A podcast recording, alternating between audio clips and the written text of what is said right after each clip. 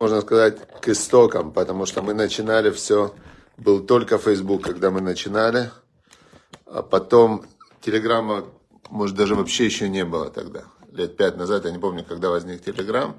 Вот, отлично у нас. Сейчас у нас есть Facebook, есть у нас сейчас Telegram. Шавуа Тов. Всем прекрасной, хорошей новой недели. Вот вы знаете, интересно, что одна из первых э, таких изменений в жизни, когда начинаешь соблюдать заповеди и когда начинаешь именно практиковать, практиковать Тору, это что начинаешь жить неделями.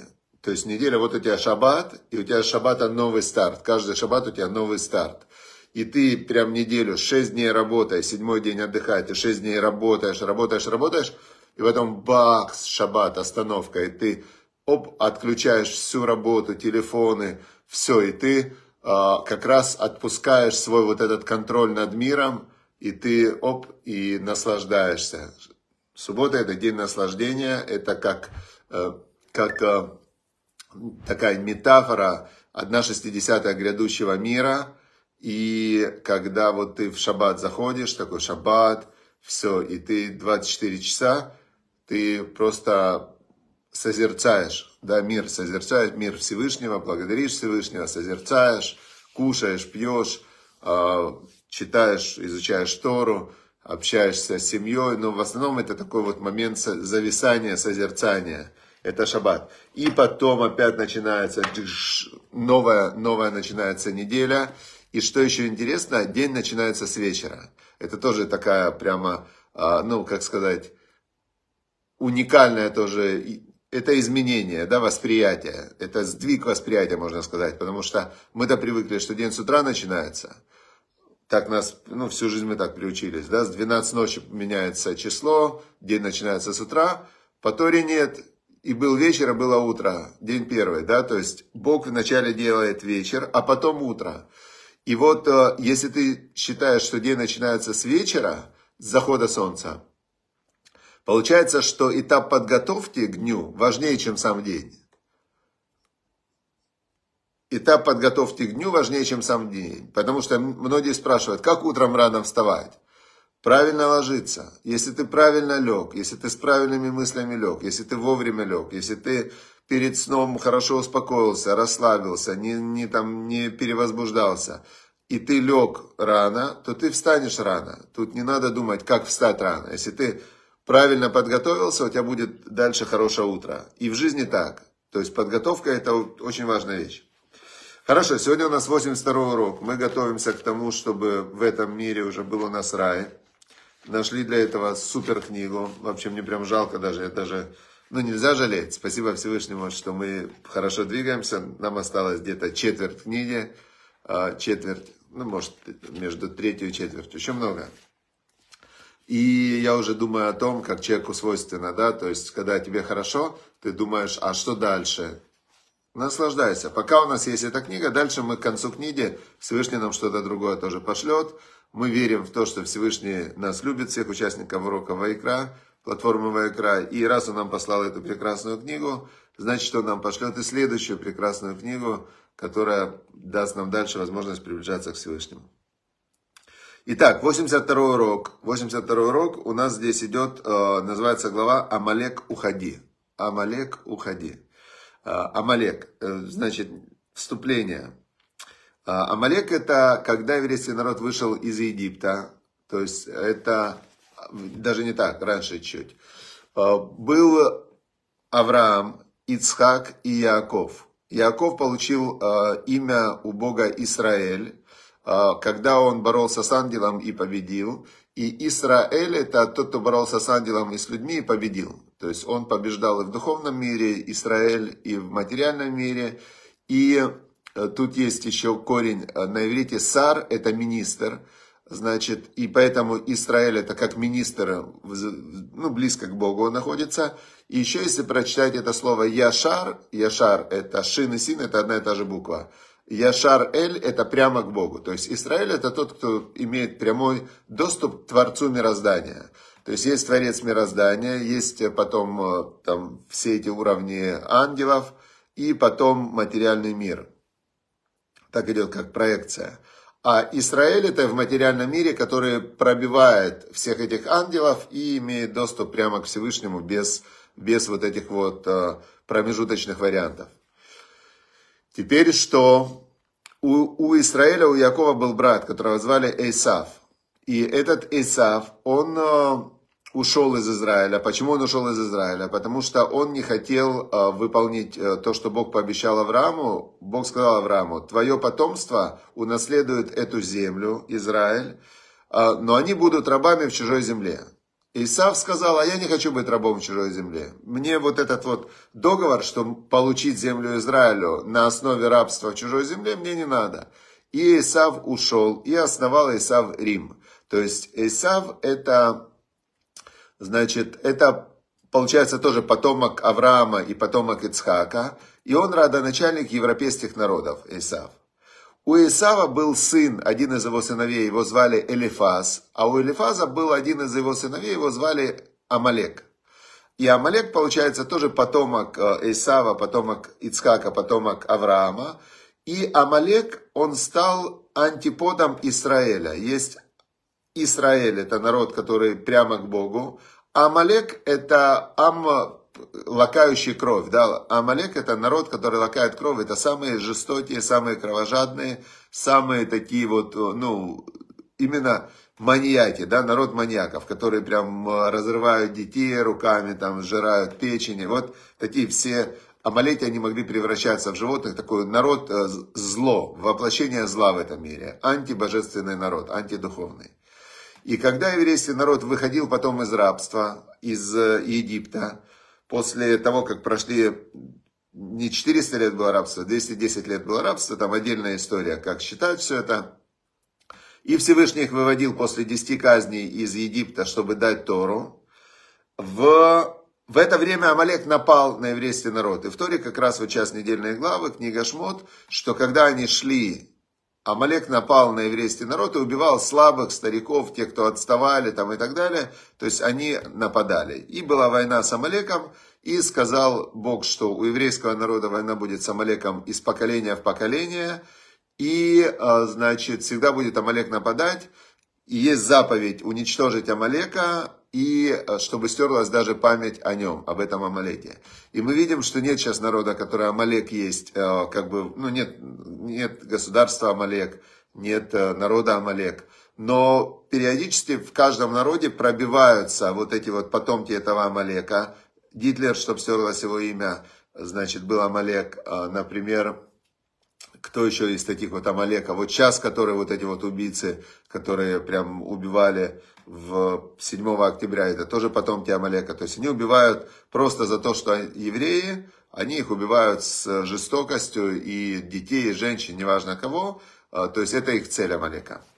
И вот тут, э, значит, но народа такого нет. Народ исчез, слава Богу, что мы сумели выполнить заповедь Всевышнего, и народ Амалек, он исчез. Аман был из народа Амалек, кстати, Аман, который в Пурим мы празднуем. И вот э, глава называется «Амалек, уходи». Значит, э, начинает Рав Шаломаруш э, таким, как сказать, стейтмент на английском, вот таким прям высказыванием, да, таким прям аксиомой. Основные приговоры на небесах выносятся за нытье. То есть эту фразу можно прям себе записать, везде поставить напоминалочки. Основные переговоры человеку на небесах выносятся за нытье, за то, что он ноет. И мы видели это в Торе, сейчас он это нам доказывает, когда после исхода из Египта народ Израиля испытывал сомнения по поводу божественного предопределения, и чтобы пробудить евреев к молитве, Всевышний послал Амалека. Как только сыны Израиля спросили, книга Шмот, 17 глава, вот сейчас мы ее читаем, есть ли Господь среди нас или нет? Прям в Торе они спросили, если начали роптать, есть ли Бог среди нас или нет, то есть у них появились сомнения в вере. Тут же и пришел Амалек. Амалек это символ зла и дурных наклонностей, символ всех бед этого мира.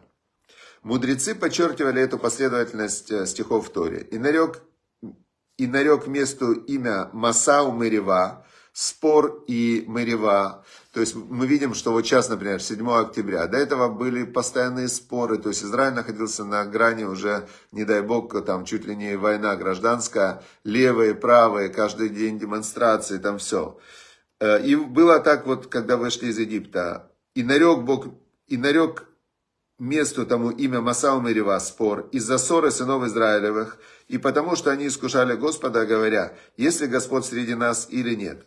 Этот стих описывает ужасно возмутительное положение дел. Человек думает, что Всевышний не с ним, а это значит, что он этим самым искушает Творца. И в следующем стихе говорится, «И пришел Амалек и воевал с Израилем в Рефидиме». И пришел Амалек. Значит, э, как объясняет устная Тора вот этот момент? Это там Раши такой из комментатор, он прямо на месте объясняет. Э, Почему эти два отрывка соединены? Что тут они начали ссориться. После того, как они начали ссориться, они начали спрашивать, есть ли Бог среди нас, сомневаться в вере. И дальше пришел Амалек и начал воевать. Значит, э, Всевышний показывает здесь. Я всегда среди вас и готов удовлетворить все ваши нужды. А вы говорите, есть ли Господь среди нас или нет – Жизнью, на, жизнью вашей клянусь, что придет пес и укусит вас, и, воз, и вы воззовете ко мне, и узнаете, где я. Это подобно человеку, который посадил сына на плечи и вышел на дорогу. Есть, дальше Раша приводит метафору, как э, ребенок сидит на плечах у отца и говорит ему, дай мне то, дай мне это, дай мне то, дай мне это. Отец ему все дает. Потом идет навстречу человек и спрашивает э, ребенка, где твой отец? Он говорит, а я не знаю, нет у меня никакого отца, я сам по себе. Отец говорит, ну, хочешь увидеть, что такое жизнь сам по себе, его снимает, ставит и чуть-чуть отходит в сторону, и тут же бежит собака и кусает этого ребенка. То есть это то же самое, что происходило тогда с еврейским народом. И это та же схема, которая происходит в жизни каждого отдельного человека. Как только человек начинает, э, начинает сомневаться, и спрашивать, видит ли меня Всевышний, слышит ли, думает обо мне, любит ли меня, хочет быть со мной, а почему он не со мной. И тут же приходит Амалек, обвинение и страдания. То есть, как это происходит? Вот человек э, проснулся утром сегодня, например, да, и говорит, что за жизнь у меня вообще? Скукотища, то мне не нравится, то мне не нравится, тут не то, тут не это. Вообще, что, почему Всевышний так плохо ко мне относится? Это, говорит Рав Шалом Арош, это как раз и есть э, не просто, э, как сказать, это искушение Всевышнего, нападение на Всевышнего и, э, значит, то, что вызывает все дальнейшие проблемы в жизни этого конкретного человека. Почему он так пишет? Тот, кто обретает веру, что Всевышний любит его и делает ему благо, кто благодарит Всевышнего за все, тот очень хорошо знает, что Всевышний всегда с ним. В этом знании спасение для мира, когда человек от каждой трудности и каждой беды лишь обретает силы. То есть, э, что получается? Если у человека есть э, вопрос, Всевышний со мной или нет, вот смотрите, то есть он проснулся, проснулся, проснулся, а мог бы не проснуться. Дышит, дышит. А, холод чувствует, чувствует. Голод чувствует, чувствует. Значит, тело хорошо работает. Слава Богу. Если чувствует, значит, э, значит живой. Значит, если голова болит, значит, есть чему болеть. Мозги есть и так далее.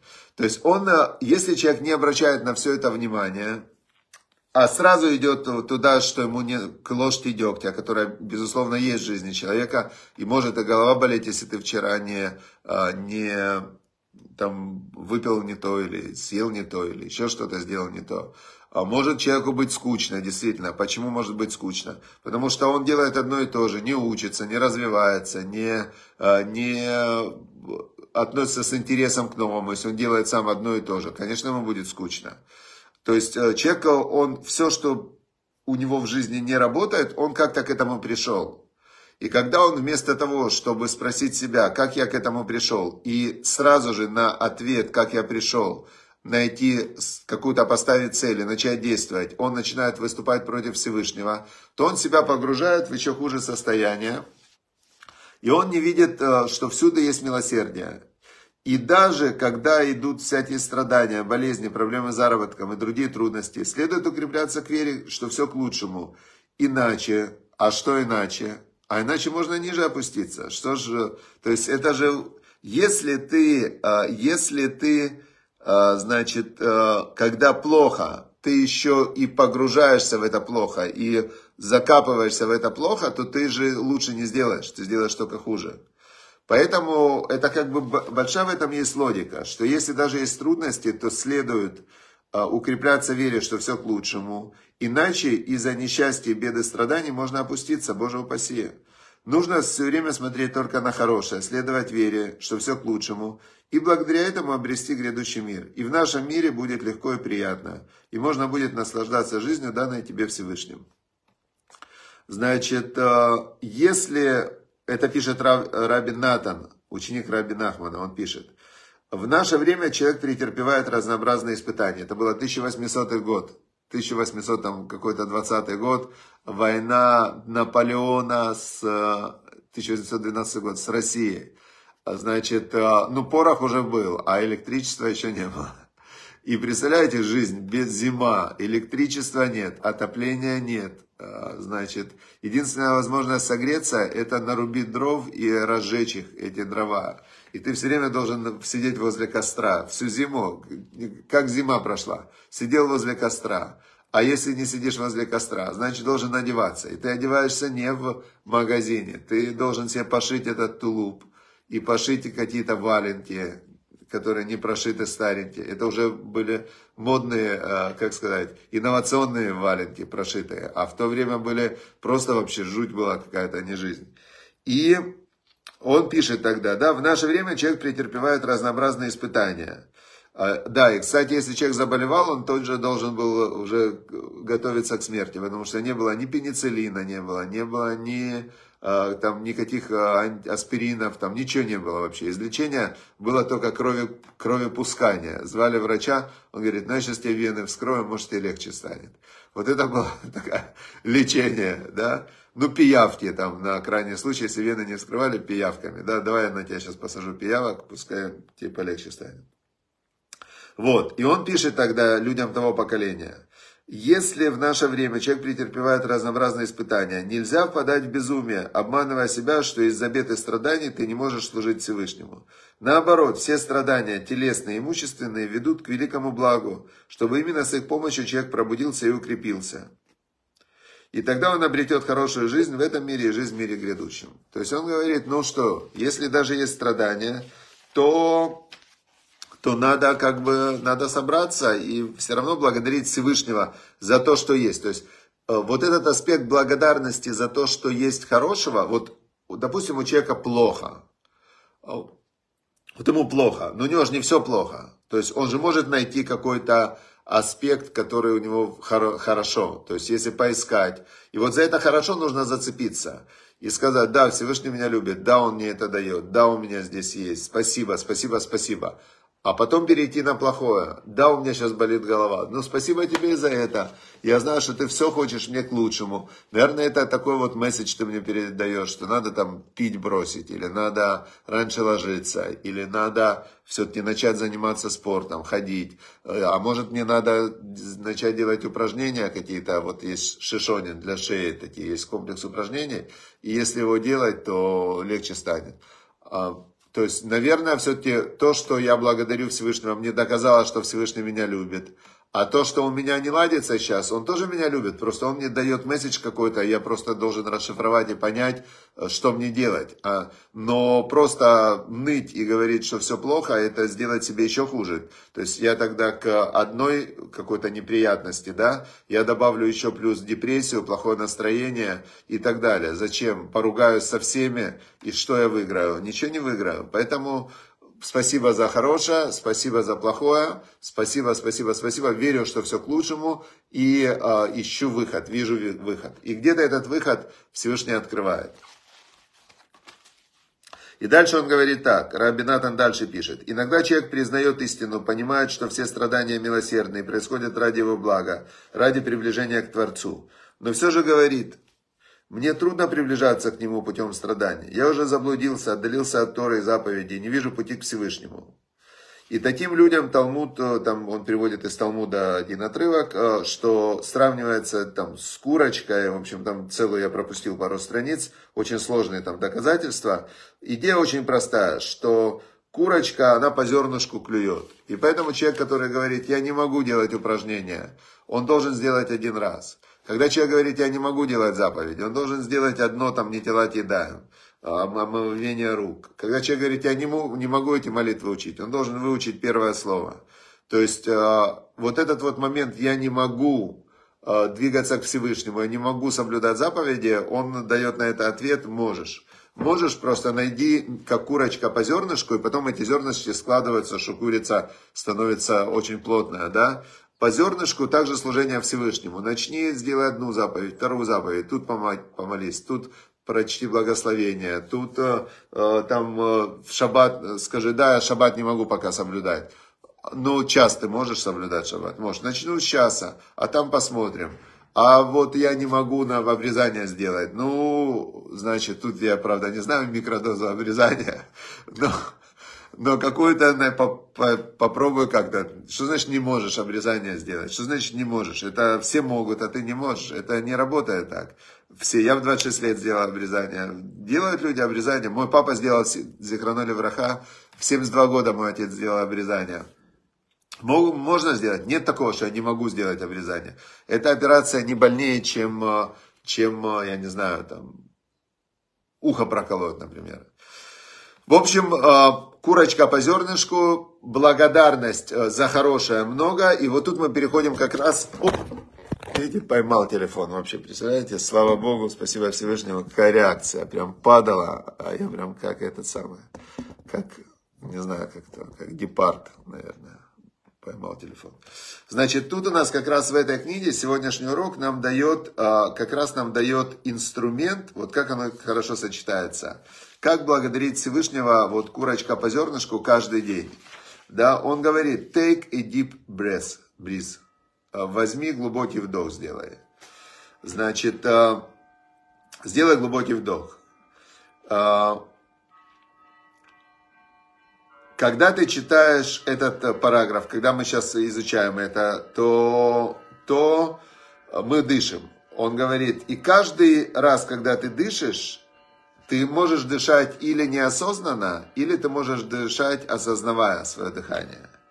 И он говорит такую вещь, что лучший способ соединиться со Всевышним и начать Всевышнего благодарить, это обратить внимание на свое дыхание. То есть этот способ, когда ты осознанно начинаешь дышать, этот способ, он э, вообще это самый такой путь к осознанности, наблюдать за своим дыханием. Во-вторых, дыхание – это самый большой дар Всевышнего, как вдохнул человека душу, и дыхание, душа – это все однокоренные слова. И когда ты начинаешь наблюдать за своим дыханием и благодарить за каждый вдох, благодарить за каждый вдох, потому что не было бы следующего вдоха, не было бы жизни, то в этот момент, во-первых, за это надо благодарить. Есть известная история, как один человек во время коронавируса в Италии попал в больницу, и у него не было страховки. И его подключили к аппарату искусственная вентиляция легких. И он лежал на этом аппарате две недели. И когда он вышел из больницы, ему дали за этот аппарат э, счет 1000 евро в день за день пребывания в больнице. Он получает счет 14 тысяч евро. Он говорит, у меня денег нет платить за это. Это я был, э, не было у него страховки и так далее. Я не знаю, чем закончилась в финансовом плане история, но для него эта история закончилась очень хорошо в духовном плане. Он задумался и сказал, если я в день, вот если я сам не могу дышать, то тогда мне стоит, чтобы мне помогали дышать, тысячу евро. Но я же каждую ночь, я сплю, я сам осознанно не дышу. И целый день я, в принципе, тоже осознанно не дышу.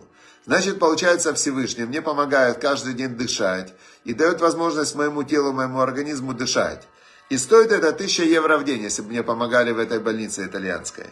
Значит, 365 тысяч евро в день, в год – Значит, за 10 лет я надыхиваю на 3 миллиона 600. А, на 3 миллиона 600. Да? Он говорит, представляете, сколько мне Всевышний дает только через дыхание. И он из-за этого стал более благодарным и более верующим. То же самое можем сделать и мы. Стать более благодарными, более верующими через дыхание. приучить себя благодарить за каждый вдох, через это почувствовать и осознать, что Всевышний всегда с нами, в каждом вдохе Всевышний с нами. И когда у тебя отпадает вопрос, со мной Всевышний или нет, ты осталось только поверить, что все к лучшему. И осталось только вот этот маленький момент, когда ты находишь ложку дегтя в своей жизни, за нее тоже поблагодарить. И тебе откроется, что тебе надо изменить для того, чтобы эту ложку дегтя убрать. Вот и все.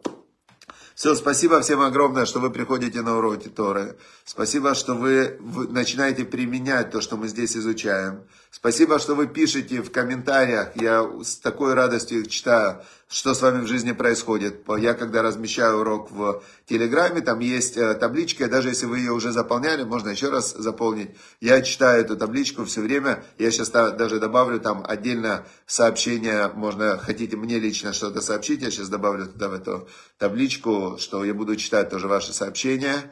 И, значит, э, все, всем спасибо огромное, с Божьей помощью. Завтра встречаемся, в, так же как сегодня в 10 утра. И целый день благодарим Всевышнего за дыхание, за, за все остальное. Уже не сомневаемся, что Он всегда с нами. И а, верим, что все только к лучшему. И в заслугу этого придет шалом в душе, шалом в отношениях с окружающими и шалом в мире. Молимся, продолжаем молиться, чтобы закончилась война, чтобы мы прям вот прям отпраздновали. Так мы будем шалом праздновать. Я уже прям вижу шалом, как заканчиваются все военные действия в Израиле, в, когда закончатся военные действия в Украине, в России, то мы будем праздновать с вами шалом, потому что самое ценное, что есть в этом мире, это шалом. Все, всем удачи, успехов. До завтра.